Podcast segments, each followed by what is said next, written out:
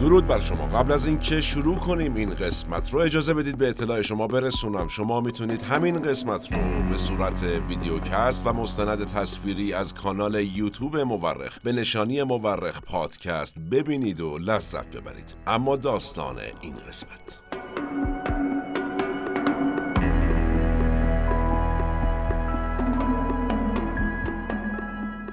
مبارزی آزادی خواه یا چریکی ماجراجو و خشن.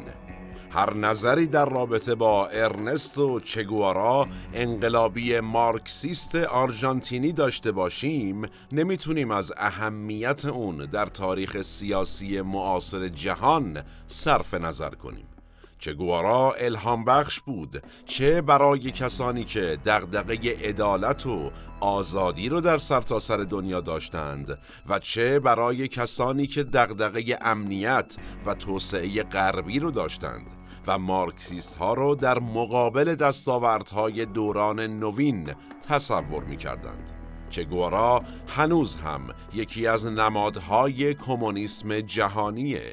کسی که می‌خواست جهان رو از نگاه کالایی به انسان نجات بده. ولی وقتی مرد شمایلش به یک کالا تبدیل شد و بیش از شمایل هر فرد دیگهی در دنیا فروخته شد.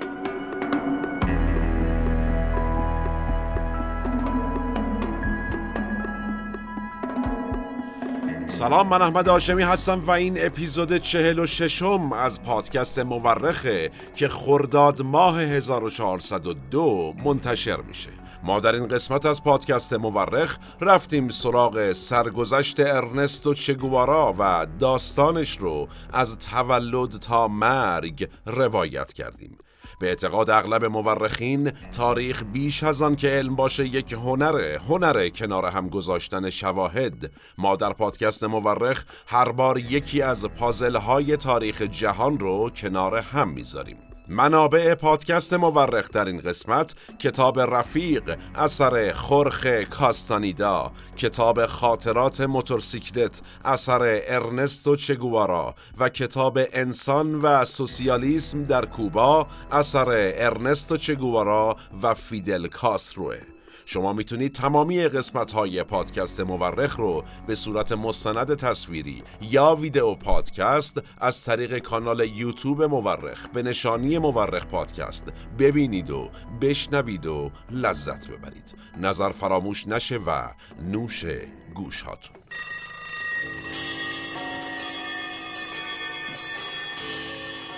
پدر عزیزم من عزم سفر دارم. چقدر طول می‌کشه؟ یک سال. شاید هم بیشتر. می‌خوام کل آمریکای جنوبی رو با موتورسیکلت بگردم. پس دوست دخترت چی میشه؟ اگر دوستم داشته باشه منتظرم میمونه. خسته میشی پسر؟ آره خسته میشم. گرسنه میمونی. می‌دونم. ممکنه بمیری پسرم. برای مردن حاضرم. پس میری پسر. آره باید برم. قصه ارنستو رافائل گوارا دلا سرنا ملقب به چگوارا و ماجراجویی بی نظیرش از این دیالوگ هاش با پدرش شروع شد.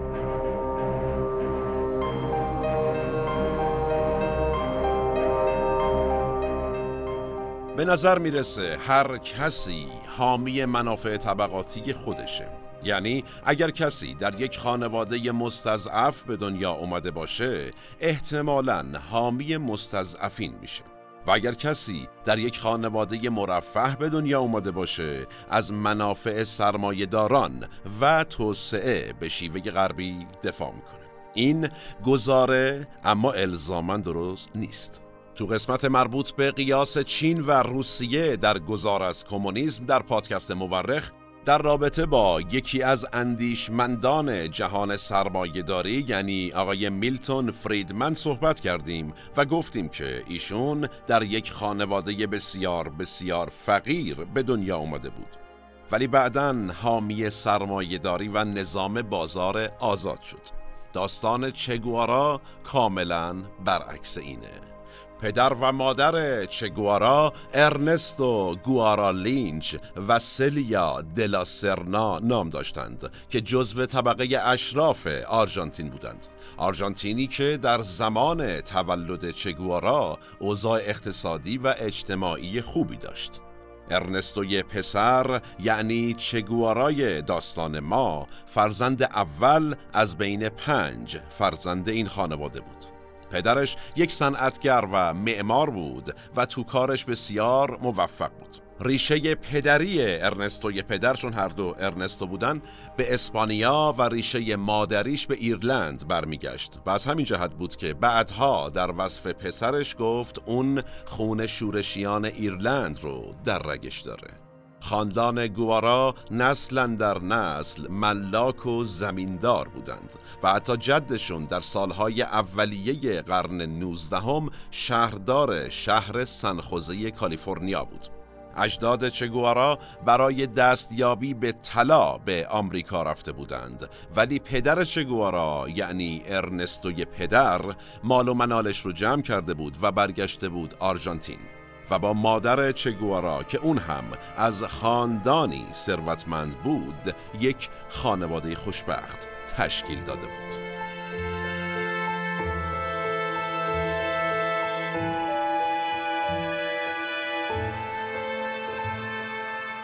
پدر و مادر ارنستو چگوارا خیلی اهل مطالعه بودند و ارنستو از همون اوایل زندگیش با آثار فلسفی و علوم سیاسی آشنا شده بود. تو خونهشون بیش از سه هزار جلد کتاب بوده و ارنستو از لابلای همین کتاب ها با اندیشه های مارکس و انگلس و سارت و سایر اندیشمندان چپگرا و همینطور با آثار کلی شاعر اجتماعی سرا مثل پابلو نرودا آشنا شده بود.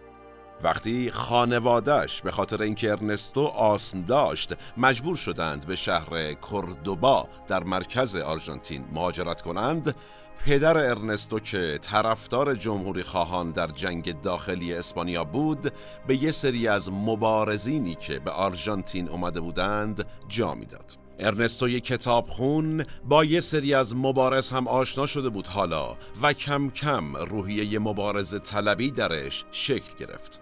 در گزارشی که بعدها سازمان سیا در رابطه باش می نویسه تاکید می‌کنه که چگوارا واقعا اهل مطالعه بود و نسبتا یک روشن فکر به حساب حساب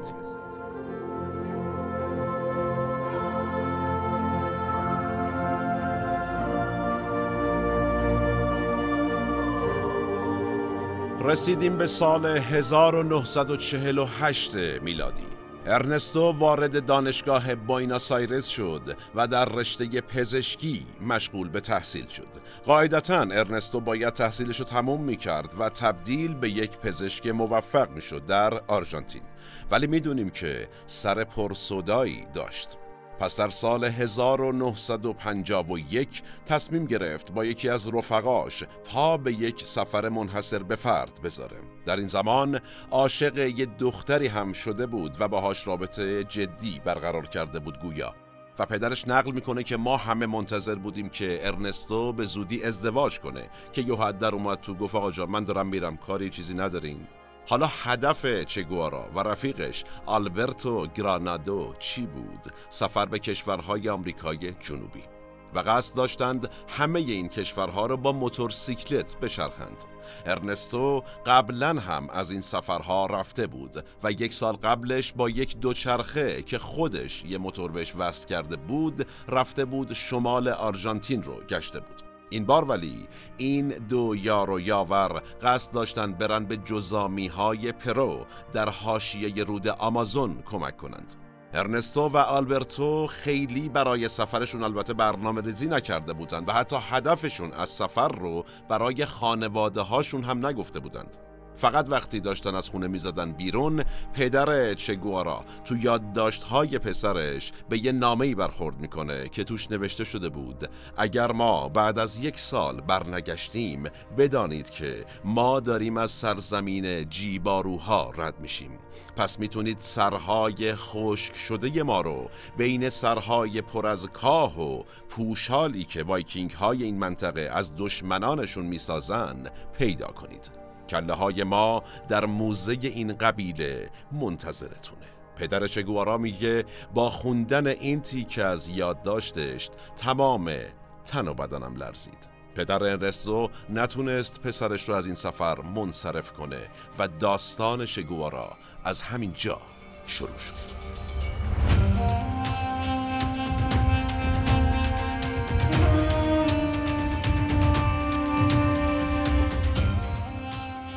نتیجه این سفر البته قطع شدن کله دو هم سفر نبود ولی همچین سفر ساده هم نبود.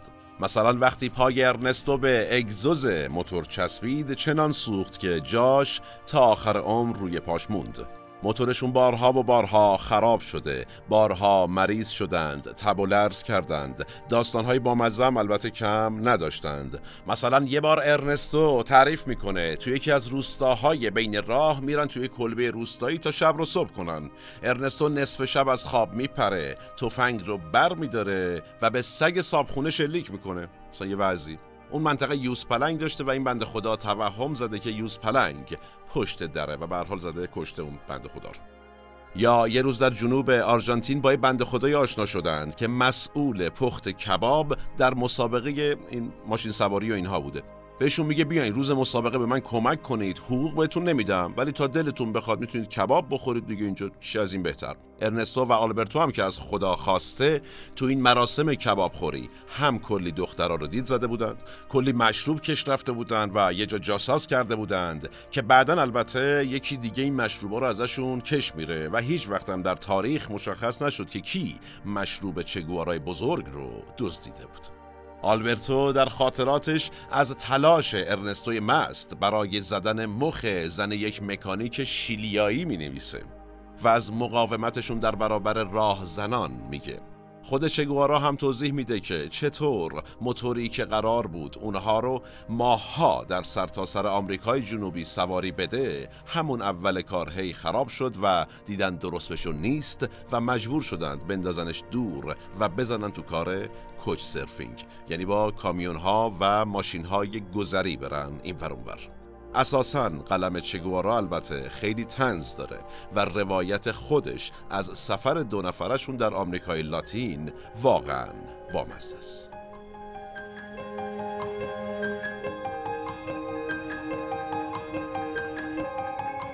سفر به پرو خیلی ارنستو رو تحت تأثیر قرار داد.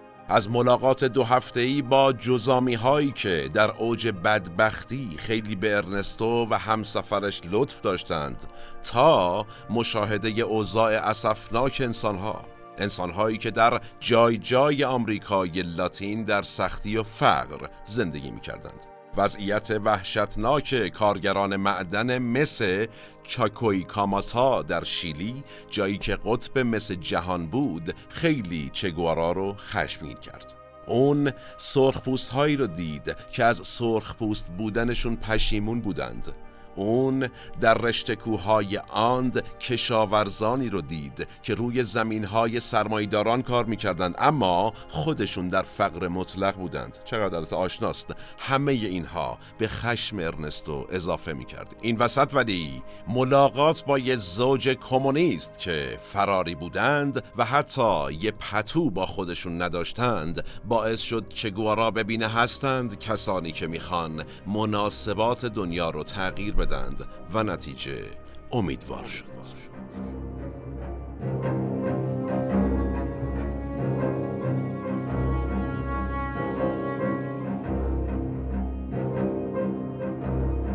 گذارترین بخش این سفر هشت نه ماهه برای ارنستو جایی بود که با یه پیرمرد عجیب غریب ملاقات می‌کنه.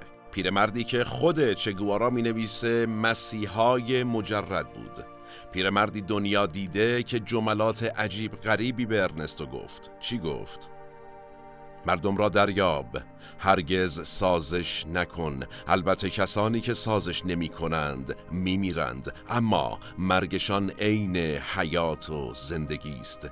تو هم می میری اما در چهرهت نشانی از مرگ نخواهد بود. از گلوله نترس تو روح گلوله هستی. تو نمیدانی تا چه اندازه کمک هایت به مردم مفید است. مردمی که تو را قربانی خواهند کرد.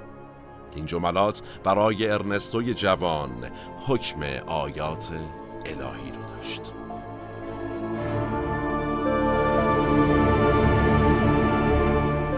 و شگوارا به خونه برگشت. در شرایطی که آلبرتو یار و همسفرش رفیق نیمه راه شده بود و در کاراکاس پای تخت ونزوئلا موندگار شده بود. آلبرتو یه شغل خوب پیدا کرده بود و همونجا مونده بود دیگه کلا. ارنستو که یه بار طعم جدایی از یارش یعنی دوست دخترش رو با شروع سفر چشیده بود حالا در پایان سفر هم سفرش هم ازش جدا شده بود. وقتی به خونه برگشت رشته پزشکی رو به اتمام رسوند ولی تجربه سفر باعث شده بود نخواد در حرفه پزشکی مشغول به کار بشه. سیاست. کل ذهنش رو گرفته بود. اعتقاد پیدا کرده بود که هرچی آتیش تو این دنیاست از گور نظام کاپیتالیسم یا همون سرمایه داری بلند میشه. و بنا داشت پا در راهی بذاره که پیرمرد براش ترسیم کرده بود. اون به عکس جوزف استالین که تازه مرده بود قسم خورد که برای نابودی اختاپوس ها منظور همون سرمایداران لحظه ای از پا نیسته. چگوارا تمام دوران زندگیش رو مونوگرافی می کرد یعنی روز نوشت می نوشت خاطراتش رو. اون در بازگشت به خانه نوشت من با مردم خواهم ماند. اسلحه هایم را در خون فرو خواهم کرد در حالی که از خشم دیوانه شدم. حلقوم دشمنان مغلوبم را پاره خواهم کرد. از حالا می توانم سوراخهای گشاد بینیم را که با لذت هرچه تمامتر بوی باروت و خون و بوی مرگ دشمنانم را استشمام می کند احساس کنم. ارنستو چگوارا با این روحیاتی که پیدا کرده بود 1953 میلادی دوباره راهی سفر شد.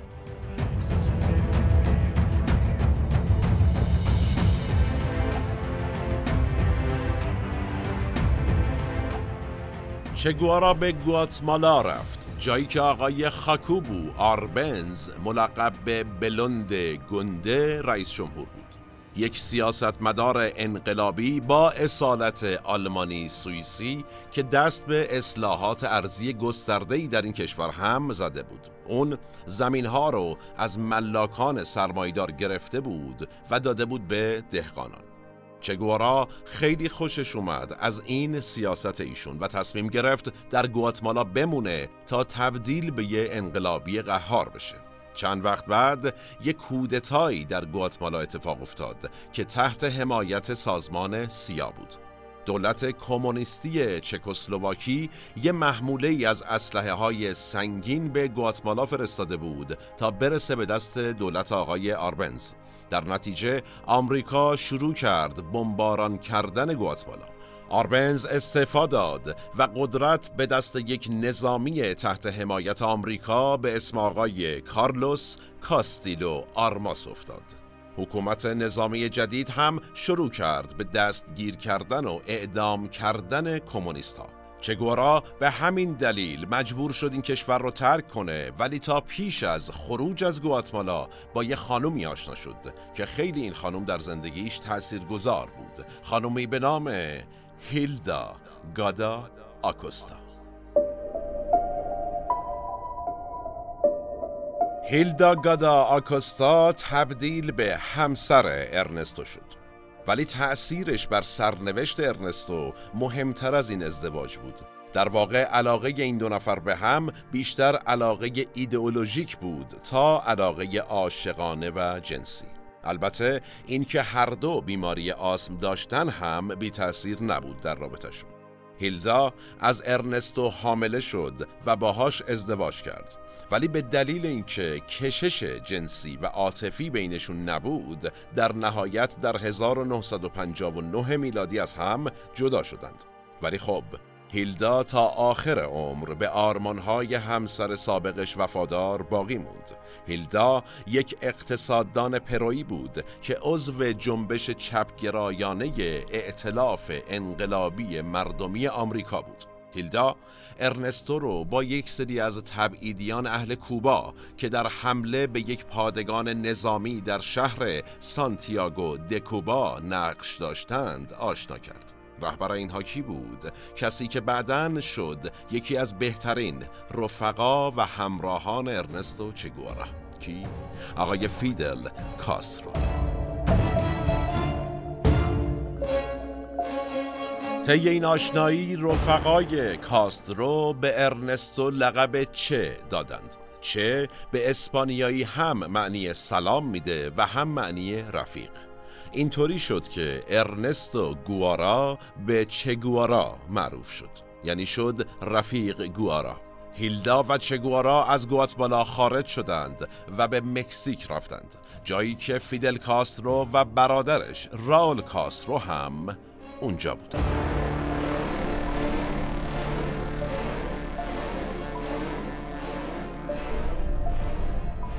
چگوارا در یک بیمارستان در مکسیکو سیتی شروع به کار کرد. البته برای یک آژانس خبری هم عکاسی می کرد و گزارش هم تهیه می کرد. اما علاقه داشت به جنبش 26 ژوئیه جنبشی انقلابی که فیدل کاسترو گذاری کرده بود جنبشی که می‌خواست فولخنسیو باتیستا دیکتاتور کوبا رو سرنگون کنه چگوارا کم کم با فیدل کاسترو رفیق شد و به جنبش 26 ژوئیه پیوست.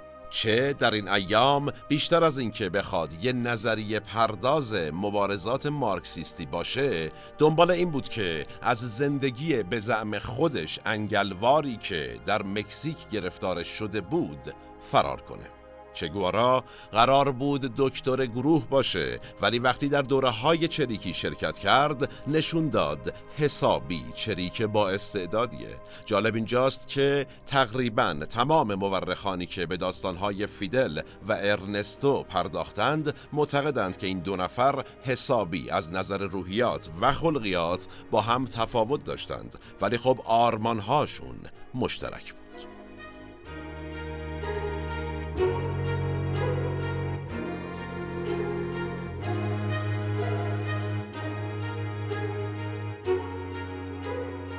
دسامبر 1956 82 انقلابی از جمله فیدل کاسترو و چگوارا با یک کشتی سوراخ که اسمش گرانما بود به سمت کوبا حرکت کردند. البته قابل پیش بینیه که در کوبا چی در انتظارشون بود.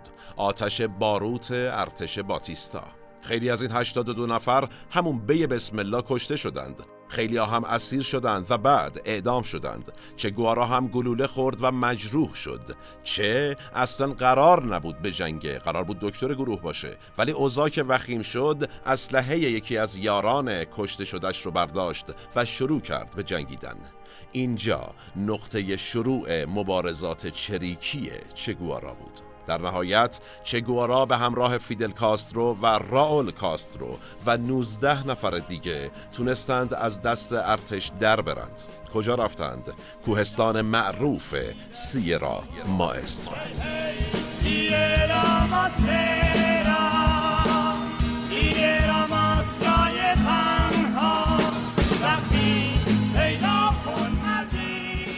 در سیرا ماسترا مهمترین تغییر و تحولات شخصیتی چگوارا رقم خورد. اون کم کم تبدیل شد به یک چهره سیاسی.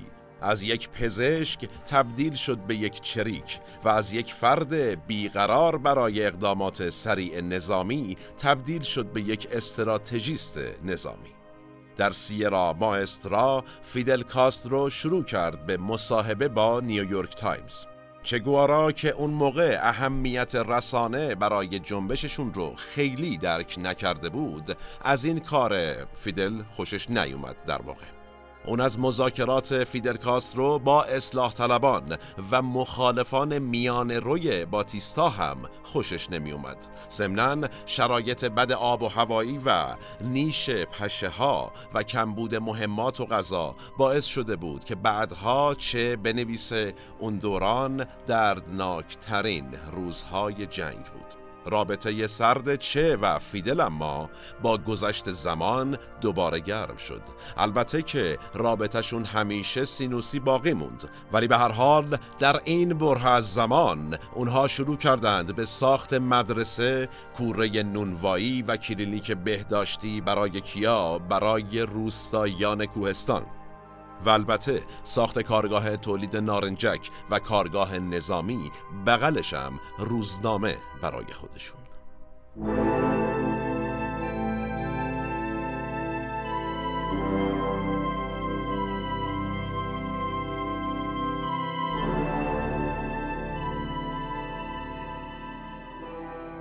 چگوارا تبدیل شده بود به دومین نفر نظامیان شورشی؟ بعد از فیدل کاسترو.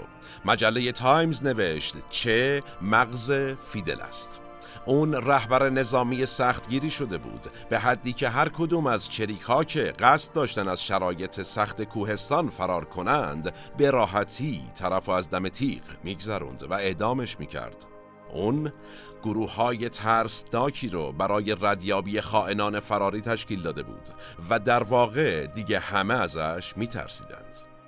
اوایل 1959 به طور مثال و طی حمله به پادگان نظامی دستور تیرباران صدها نفر رو صادر کردیشون تنها تفاوت آقای چگوارا با سایر رهبران جنبش این بود بعد از هر عمل خشونتبار اینجوری یه توجیهاتی برای اقدامش در یادداشت‌های روزانه‌اش مینوشت. چیزی که سایر فرماندهان احتمالا اصلا بهش فکر هم نمی‌کردند. به چی؟ به اینکه بخوان مثلا رفتارشون یه جوری توجیه کرده باشند. چگوارا کم کم به یه استراتژیست جنگ های چریکی تبدیل شده بود. چیزی که باعث حسادت بقیه فرمانده ها از جمله راول کاسترو هم شده بود. اون استراتژی بزن در رو خلق کرد. یعنی بزن فرار کن که عملا راحتش میشه بزن در رو. از اینجا میاد. و این استراتژی رو جایگزین استراتژی نبرد بر سر تحکیم مواضع کرد. در حملاتی که به پادگانهای نظامی داشتند چگوارا چنان شورانه عمل می کرد که در مواردی سربازان دشمن جرأت شلیک بهش را از دست می‌دادند. اون می‌خواست این شجاعت رو به کل کوهستان سیرا ماسترا منتقل کنه با گذشت زمان دیگه چگوارا خودش رو نه یک آرژانتینی بلکه یک بومی سیرا ماسترا می‌دونست ولی خب بعد از دو سال وقت ترک کوهستان فرا رسید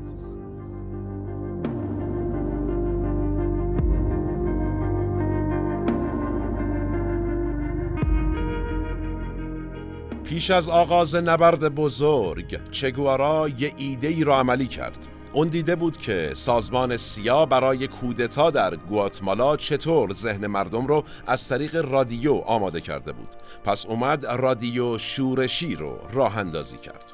این رادیو حسابی و احوال باتیستا دیکتاتور کوبا رو به هم ریخت. ژنرال باتیستا شروع کرد به اقدامات خشونتبار.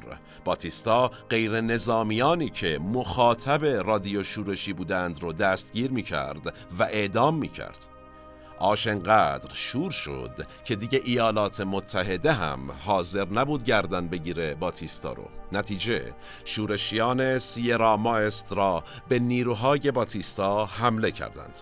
در این نبرد 1500 نفر از نظامیان ارتش قصد محاصره نیروهای کاسترو رو داشتند ولی ستون تحت فرماندهی چگوارا یه تنه و با استفاده از همون تاکتیک بزن در رو همه این 1500 نفر رو تارمار کردند. در ادامه جنگ های بعدی از راه رسید و در نهایت هاوانا فتح شد. فرماندهی فتح هاوانا پایتخت کوبا با کی بود؟ طبیعتا با چگوارا باتیستا در یکم ژانویه 1959 فرار کرد و قدرت به دست فیدل کاسترو افتاد. وقتی جنبش 26 ژوئیه پیروز شد، از 82 نفری که روز اول با کشتی سوراخ از مکزیک به کوبا اومده بودند، فقط دوازده نفر زنده بودند.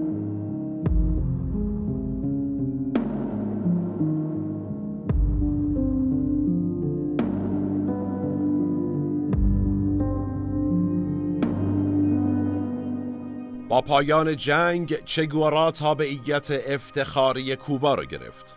وقتی همسرش هیلدا به کوبا اومد و سرخوشانه به سراغ شوهر پیروزش رفت چگوارا بهش گفت خیلی من عذرخواهی می‌کنم با یکی از نیروهای جنبش وارد رابطه شدم دیگه شرمنده. پس این زوج از هم طلاق گرفتند و چگوارا با آلیدا مارچ ازدواج کرد. حالا وقتش بود که فرمانده پیروز جنگ مناسب دولتی رو به دست بگیره. مثل هر پیروز دیگه طبیعتا. اولین پستش چی بود؟ فرماندهی زندان قلعه لاکابانیا جایی که قرار بود خائنان منصوب به رژیم سابق اعدام بشند. چه دادگاههایی به راه انداخت و چه جوخه های اعدامی به صف کرد. جالبه. چه برای همجنسگراها هم اردوگاه کار اجباری راه انداخت. اینکه چقدر در این دادگاه ها عدالت رعایت می شده یا نه همیشه مورد بحث و اختلاف نظر بوده و حتی برخی مخالفانش بهش لقب قصاب لاکابانیا رو اهدا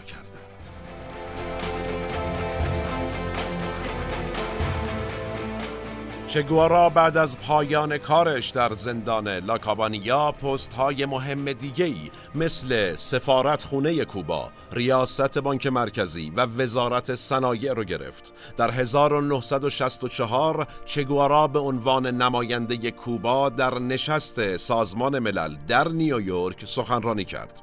سخنرانی تندی هم داشت علیه امپریالیسم و ایالات متحده.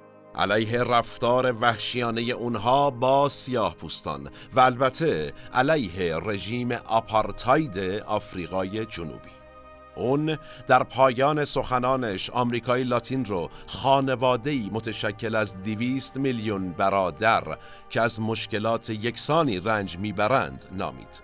جالبه که طی این حضور در سازمان ملل دوبار به جان چگوارا سوء قصد شد.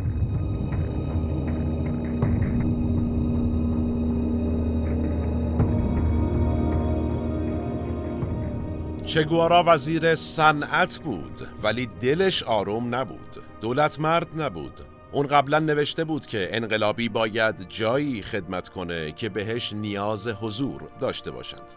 پس یه روز اعلام کرد برای بازدید از یک مزرعه میره رفت ولی دیگه بر نگشت. تمام رسانه های کوبا این سوال رو مطرح کردند که چگوارا کجاست. فیدل کاسترو اومد تلویزیون و متن استعفانامه چگوارا رو قرائت کرد. چی نوشته بود؟ دیگر ملل جهان یاری نچندان مهم مرا طلب می کنند چه به کنگو رفته بود در غرب آفریقا.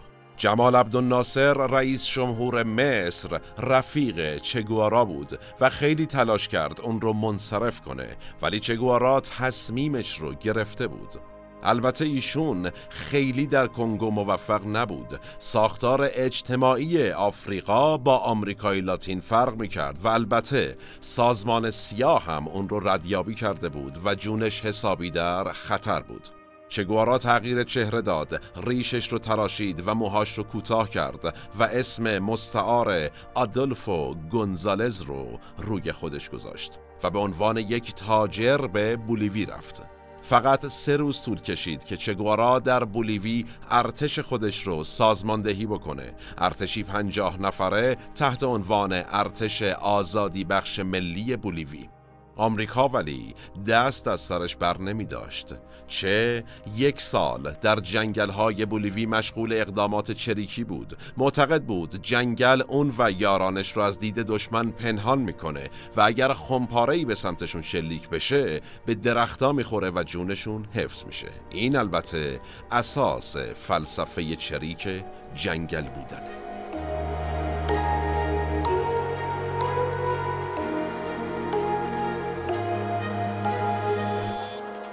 سازمان سیا شروع کرد به تجهیز و آموزش ارتش بولیوی. از طرفی حزب کمونیست بولیوی که به شوروی گرایش داشت و نه به کوبا با چگوارا همراه نشد. از اون طرف دستگاه رادیویی ارتباط با هاوانا خراب شده بود و چگوارا هیچ ارتباطی با کوبا نداشت و بیخبر مونده بود. چگوارا در آخرین یادداشت خودش در بولیوی نوشت دهقانان به ما یاری نمیرسانند بلکه در حال تبدیل شدن به خبرچین هستند. محاسبات چه غلط عذاب در اومد. شلیک نکنید من چگوارا هستم و من زنده ارزش بیشتری برای شما دارم تا مرده. این آخرین جمله چگوارا قبل از اسیر شدن بود. خاطرتون هست که پیرمرد عجیب غریب پیش بینی کرده بود که مردم تو را قربانی خواهند کرد. این اتفاق افتاد. یک خبرچین چگوارا و گروهش رو لو داده بود. در هفدهم اکتبر 1967 نیروهای چگوارا توسط 180 سرباز محاصره شدند. چگوارا مجروح و اسیر شد. چه رو به مدرسه بردند و اونجا بازجوییش کردند. چگوارا جوابهای سربالا می‌داد و فقط درخواست توتون برای پیپش داشت و می‌گفت این بچه هایی که تو این مدرسه تحصیل می‌کنند ضد تربیت ها از ما گفتن بود. وقتی مقامات بولیوی با مرسدس بنز به منطقه اومدند تا اون رو ببینن چگوارا گفت این همون چیزیه که ما علیهش مبارزه کردیم.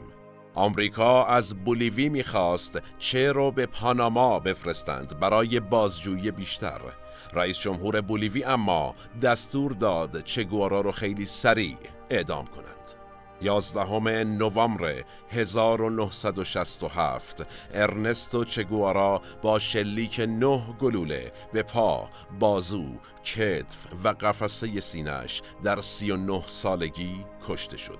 چه پیش از اعدام به جلادش گفته بود شلیک کن شما فقط یک چگوارا را می‌کشید گفته میشه در تمام مدت اعدام مچ دستش رو گاز می‌گرفته تا فریاد نزنه.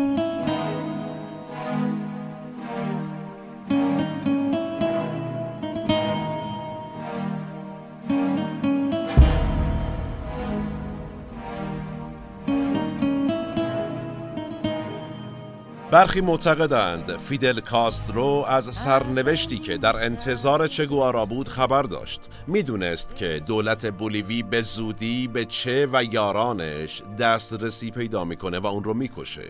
خود فیدل اما میگه من می‌دونستم ته این مسیری که چگوارا میره مرگه. کسی البته از این صحبتهای فیدل کاسترو برداشت مطلع بودن از تحرکات ارتش بولیوی رو نکرد. فیدل بعد از مرگ چگوارا سه روز ازای عمومی اعلام کرد. رژی دبره نویسنده مارکسیست فرانسوی که برای همراهی چه به بولیوی رفته بود و در کنار اون دستگیر شده بود بعدها در مصاحبه گفت چگوارا و یارانش قربانی جنگل شدند جنگل اونها رو بلید نظامیان بولیوی دست چگوارا رو قطع کردند و برای اثبات اینکه اون رو کشتند به نمایش گذاشتند. ولی جسدش رو مخفیانه دفن کردند. سی سال بعد یکی از نظامیان حاضر در اعدام چگوارا پیش از مرگش جای جسد رو لو داد. گفت جسد چگوارا زیر باند یک فرودگاه دفن شده. جسد پیدا شد و به شهر سانتا کلارای کوبا منتقل شد. و در هفدهم اکتبر 1997 با حضور صدها هزار نفر تشییع شد و به خاک سپرده شد.